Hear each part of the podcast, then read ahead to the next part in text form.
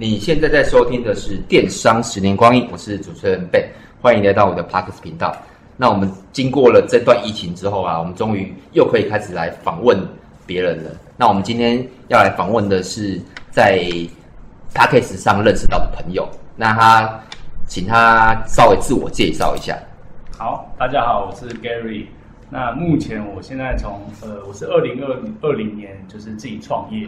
那目前创业也是从电商开始。那电商基本上我们也是，呃，经销一些呃代理商的一些产品，或是工厂的产品。那目前我们就也是自己本身去代理意大利百年厨刀三零零这个品牌，然后在电商啊，或是在 Momo 或者在 PChome 虾皮各大通路，我们都有做一个贩售。啊，也有跟我们经销商，像是一些我们比较熟悉的餐具同行有做。合作也算是他们可以在那边有零售的一个部分。嗯，了解。哎，那问一下，你为什么会从事这个？就是厨具算蛮像我们是卖饰品配件，是，是非常热门，因为对你上虾皮或是电各大电商，其实都可以看到一些饰品配件。那厨具相对的美一点，那你怎么会从事这个厨具这个这个类别？这个类别，这个就跟本身的经历有关系。像我是二零一。一二年就入这一行，那时候也是找工作，然后投履历。那本身是做，就是那时候念是饭店管理，然后对本身对餐饮这一块有有就有点兴趣。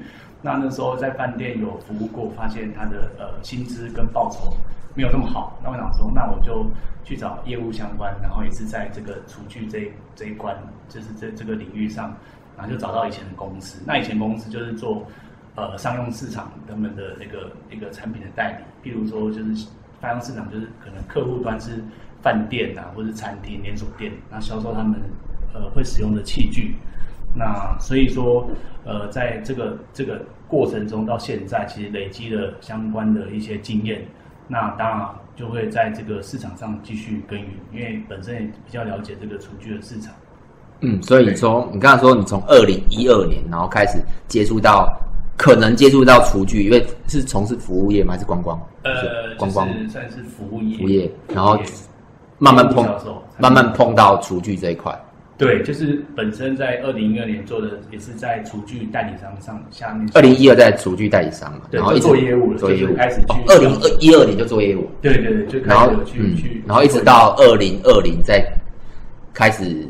合伙创业，呃，就是合伙创业是在二零一七年的。二零一七，对，所以在这行大概打滚四年，那因缘际会也是合伙创业，经历了三年，那到目前三年过后，就在大概三十岁左右，就会觉得，哎，自己想要再跳出来做做看，独资跟自己代理成品牌这样所以这样总共加之前的跟现在，然后合伙的总共目前你在厨具这一块大概八年，对不对？呃，二零一二啊，二零二二，哎，大概快十年，这快十年，快十年哦，这样啊，对，现在哦，现在是二零二一，对，哦，快十年，是，好，OK，那这一集啊，我们是要主要来讲，就是代理跟经销，因为代理跟经销这个我真的我有经销的经验，因为我们是零售商嘛，是，那我们没有代理的经验，所以认识 Gary 之后啊，我就跟他先电话聊一下，我就会想说，哎，可不可以透过他的这么。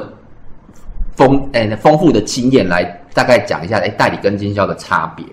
嗯，那你可以稍微讲一下，就是差别，让听众知道一下。哦，没问题。就是呃，我现在以下所分享，就是代表个人的经验跟跟想法，不代表是正确的，所以我就会、嗯、呃，就是大家都可以做评估了哦。然后呃，我现在想就是大家提到，就是诶，其实代理商他最最现实就是需要有资金的。因为其实你要去代理国外产品，或是呃各其他国的产品，你都需要有去呃一笔资金去做一一定的库存，那代理商他才愿意把这个代理权交给你。所以另外也需要有就是你要评估市场可行性的能力啊，还有就是通路开发这块能力啊。因为评估市场可行性这个部分，就是假设你在那个业界打滚够久，你就会知道说，哎，这个产品的的功能或者它的。它的属性，它的价格是不是符合我们这个市场的一个期待？所以是不是有呃市场的可行性？然后通路开发就是你可能以前累积的一些经销商啊，或是一些一些人脉啊，就是也可以做一个呃一个一个一个开发部分。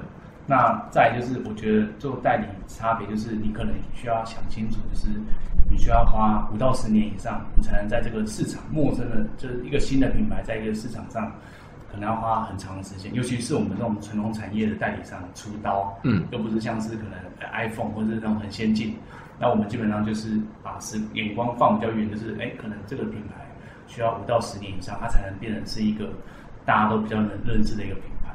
那经销商，我觉得就是比较简单，就是你只要有销售能力，或是有少许的资金，就可以开始。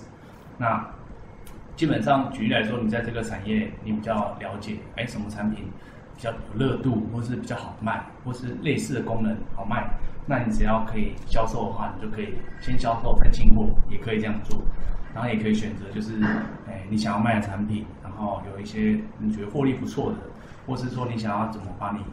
呃呃，电商的的那个可能就是你的店啊，或者你的公司的形象塑造，你就可以选择你想要的产品去做。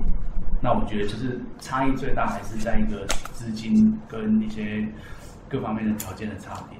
嗯、那我觉得都各有各的挑战，这样子。了解。那 Gary 刚才已经讲了他的、嗯、呃代理商跟经销商的差别，那我稍微整理一下，代理商他就是资金。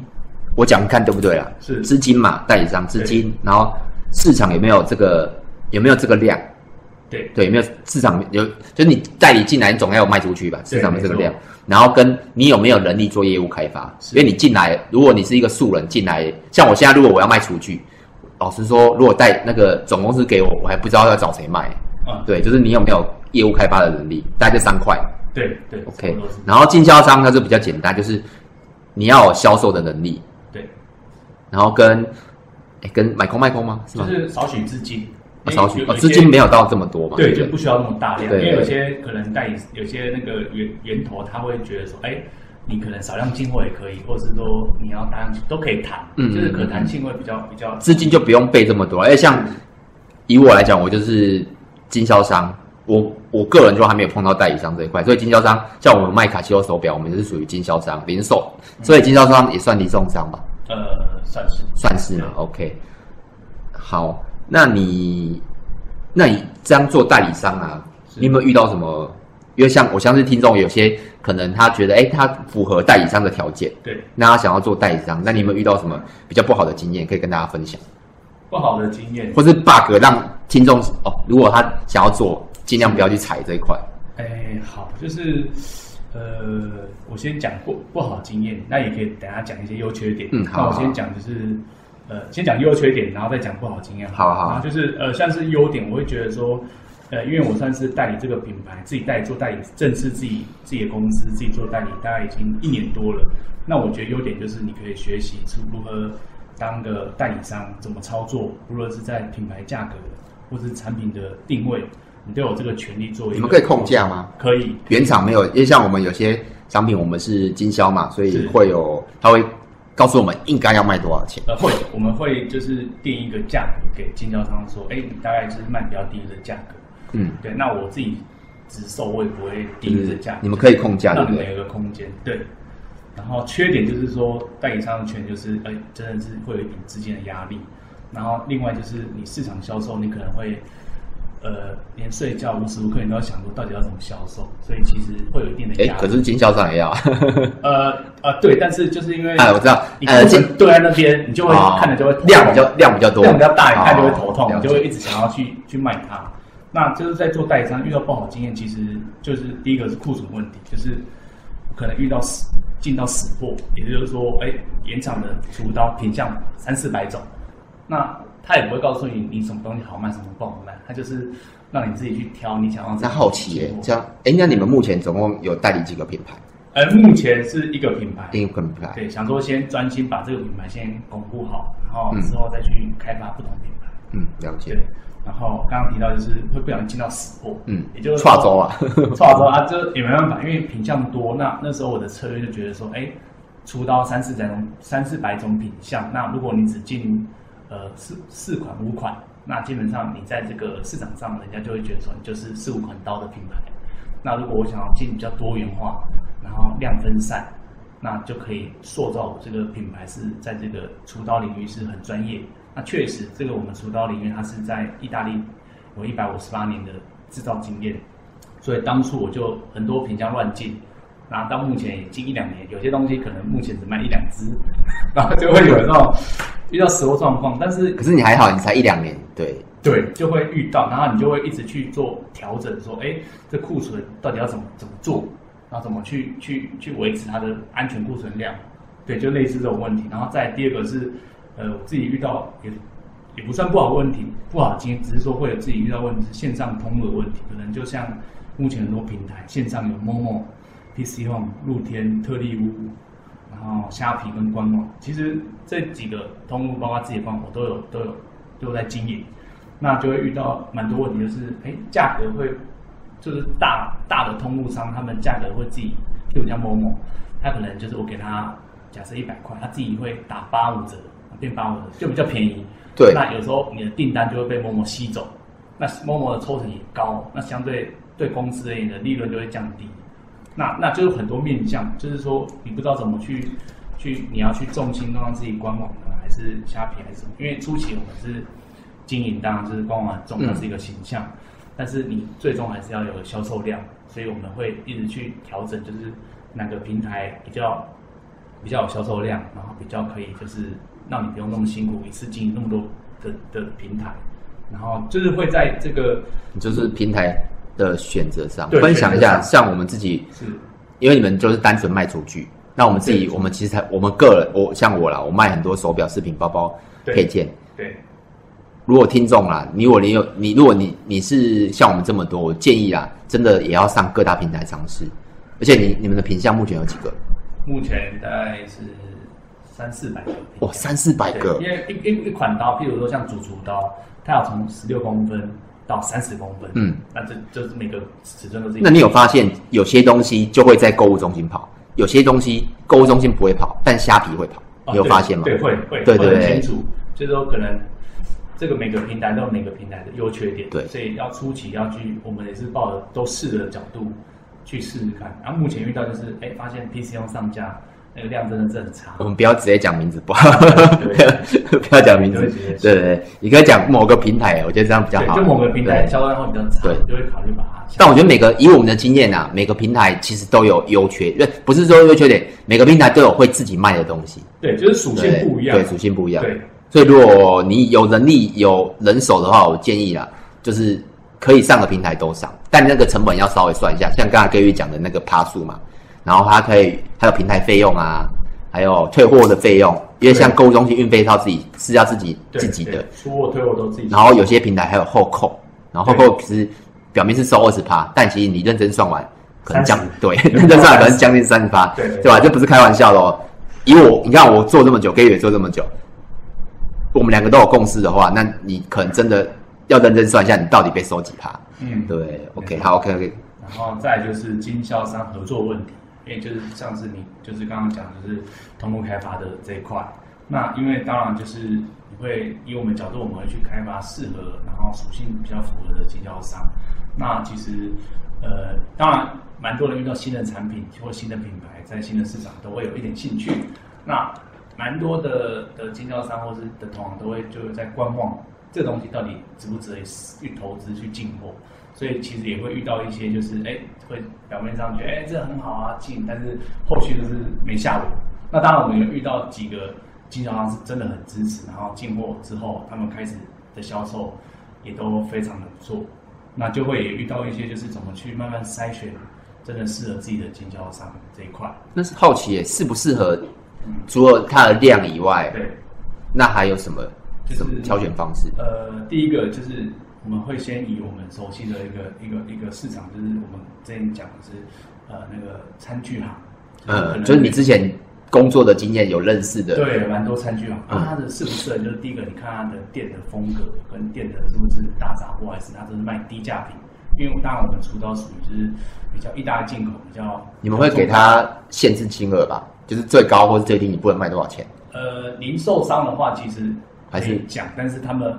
实际交易你也看不到。当然啦，这这个也可以分享，就是 就是原厂跟我讲的啊，只是他有时候会控我价，就是可能告诉我说，哦，这只表不能卖多少钱，可是我就跟他讲说，你去表行看，他随便帮你减个两百三百，你怎么可能知道？对对，所以就是。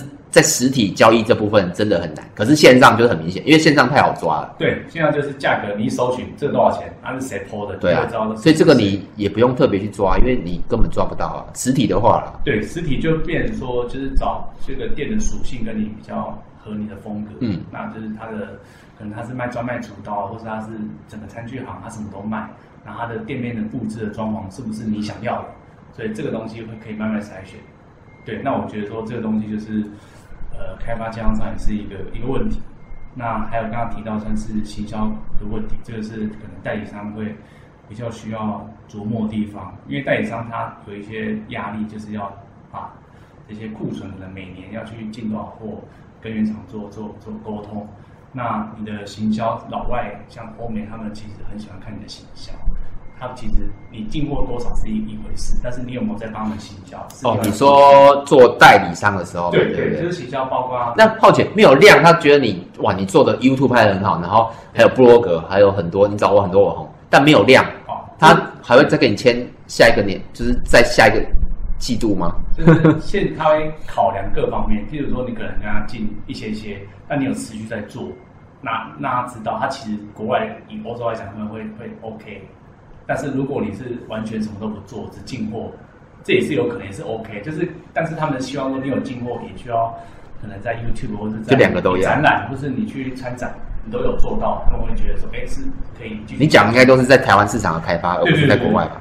呃，在台湾市场，台湾市场。对，然后就是我遇到一个问题，就是上次遇到一个经验，也是经验分享，就是因为我目前就是之前有找一个新药公司配合啊。基本上在合作的时候会会说帮你找素人，帮你找 YouTube 去去就是去行销，每个月会会有上报纸啊，或者是说有合作案会很多的一个行销，那我们只要出出道给他，他们就会想办法帮我们做一系列，我们就不用花太多心力去、嗯、我去布局。我先预测一下，我觉得结果应该不好。然后结果因为我们签是签一年的合约，那结果就是不是很理想。那因为也呃，其他公司也没办法提供我相关的数据。做做就是说做知道说，哎，这个流转率多少？所以我没有任何数据可以分析。你等下私底下再跟我讲哪一家。对，然后就就就会有一些呃发现，哎，整个状况。所以他是包山包海吗？包你包网红，包 YouTube 影片，包贴文 FB IG。没有没有，他就是包就是算是呃像是媒体的发布，然后跟一些网红的合作。那这一块来讲，我觉得。到第三、第四个，我们觉得，哎，这个这个有点看不到效果。那我们第四个就看终止合约，当然也有付一些违约违约金了。那这部分就是在在代理产品的时候，有时候在急的时候，有时候会遇到一些公司，你可能会一开始你也不了解，那可能会不小心就是踩到了踩雷，然后然后当然这也都是经验的。但代理商一定要做这件事了。呃，还是原还是你们在谈的时候，其实园长是有告诉你们必须要做。某些就是你要做哪些事情？呃、以以我们目前就是这个带这个原厂，他们初期是没有太多的一个一个就是一个一个规范，说你一定要怎样，一定要怎样，一定要怎样。所以其实对我来讲，目前自由度还蛮大。那好奇问你一个问题，对，因为像我们有些品牌啊，它在台湾有两两家对代理商，是你有像这个正常吗？呃，正常，正常。如果以这个，我其实我一直有疑问，为什么有两家？正常。你知道为什么？因为像以我们代理商，因为以前我在老公司也是代做代理商，嗯，呃，在老公司做代理商，那时候他维持三十年的独家代理，嗯，但是最近变两变就拆开变两家代理，那那就另外一个代理权被拿走，也不也分分享分出来，但一样的东西，对一样东西，然后另外一个品牌，另外一个品牌，其实很多品牌都会在原厂，他们都会给至少两家。